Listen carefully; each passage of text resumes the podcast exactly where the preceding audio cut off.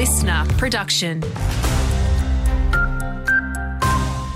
Hello, Cherie Coleman here. The state government's warning those who've recently travelled overseas to check their luggage for an unwanted pest.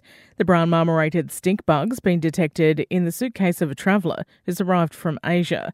The pest is known to feed on more than 300 plant species, making it expensive and difficult to manage once it's out of control. It's also a terrible nuisance pest because it congregates in people's houses and other structures during that winter to hibernate, and it can be very smelly when it's in high numbers.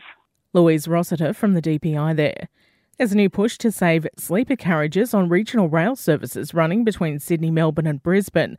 The Rail Tram and Bus Union says in 2019 the coalition state government signed a contract for the manufacture of the new regional fleet, but it didn't include sleeper carriages. With no date set for the delivery of the new trains, the unions launched an online petition saying there's still time to fix the mistake.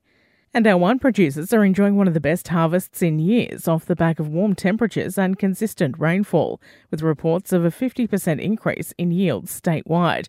The Aussie industry is also holding out hope that China's tariffs could soon be lifted, but an oversupply of grapes is pushing prices down, in particular for red varieties. Having a look at sport now, a boost for Collingullie ahead of the upcoming Riverina Football League season with former Premiership player Tom Burns making a return. He'll join new recruit David Johnston, who's come from the North Coast comp. And Barellan is just days away from hosting one of the biggest events on its calendar, the Masters Games.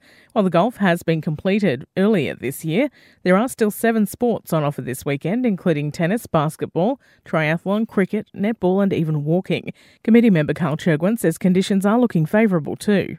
We've struck it lucky because this week is going to be quite warm, but Saturday's looking about 29 degrees in Barellan and Sunday's 31. And some people know from previous years that's a pretty good weather for the Barellan Masters Games.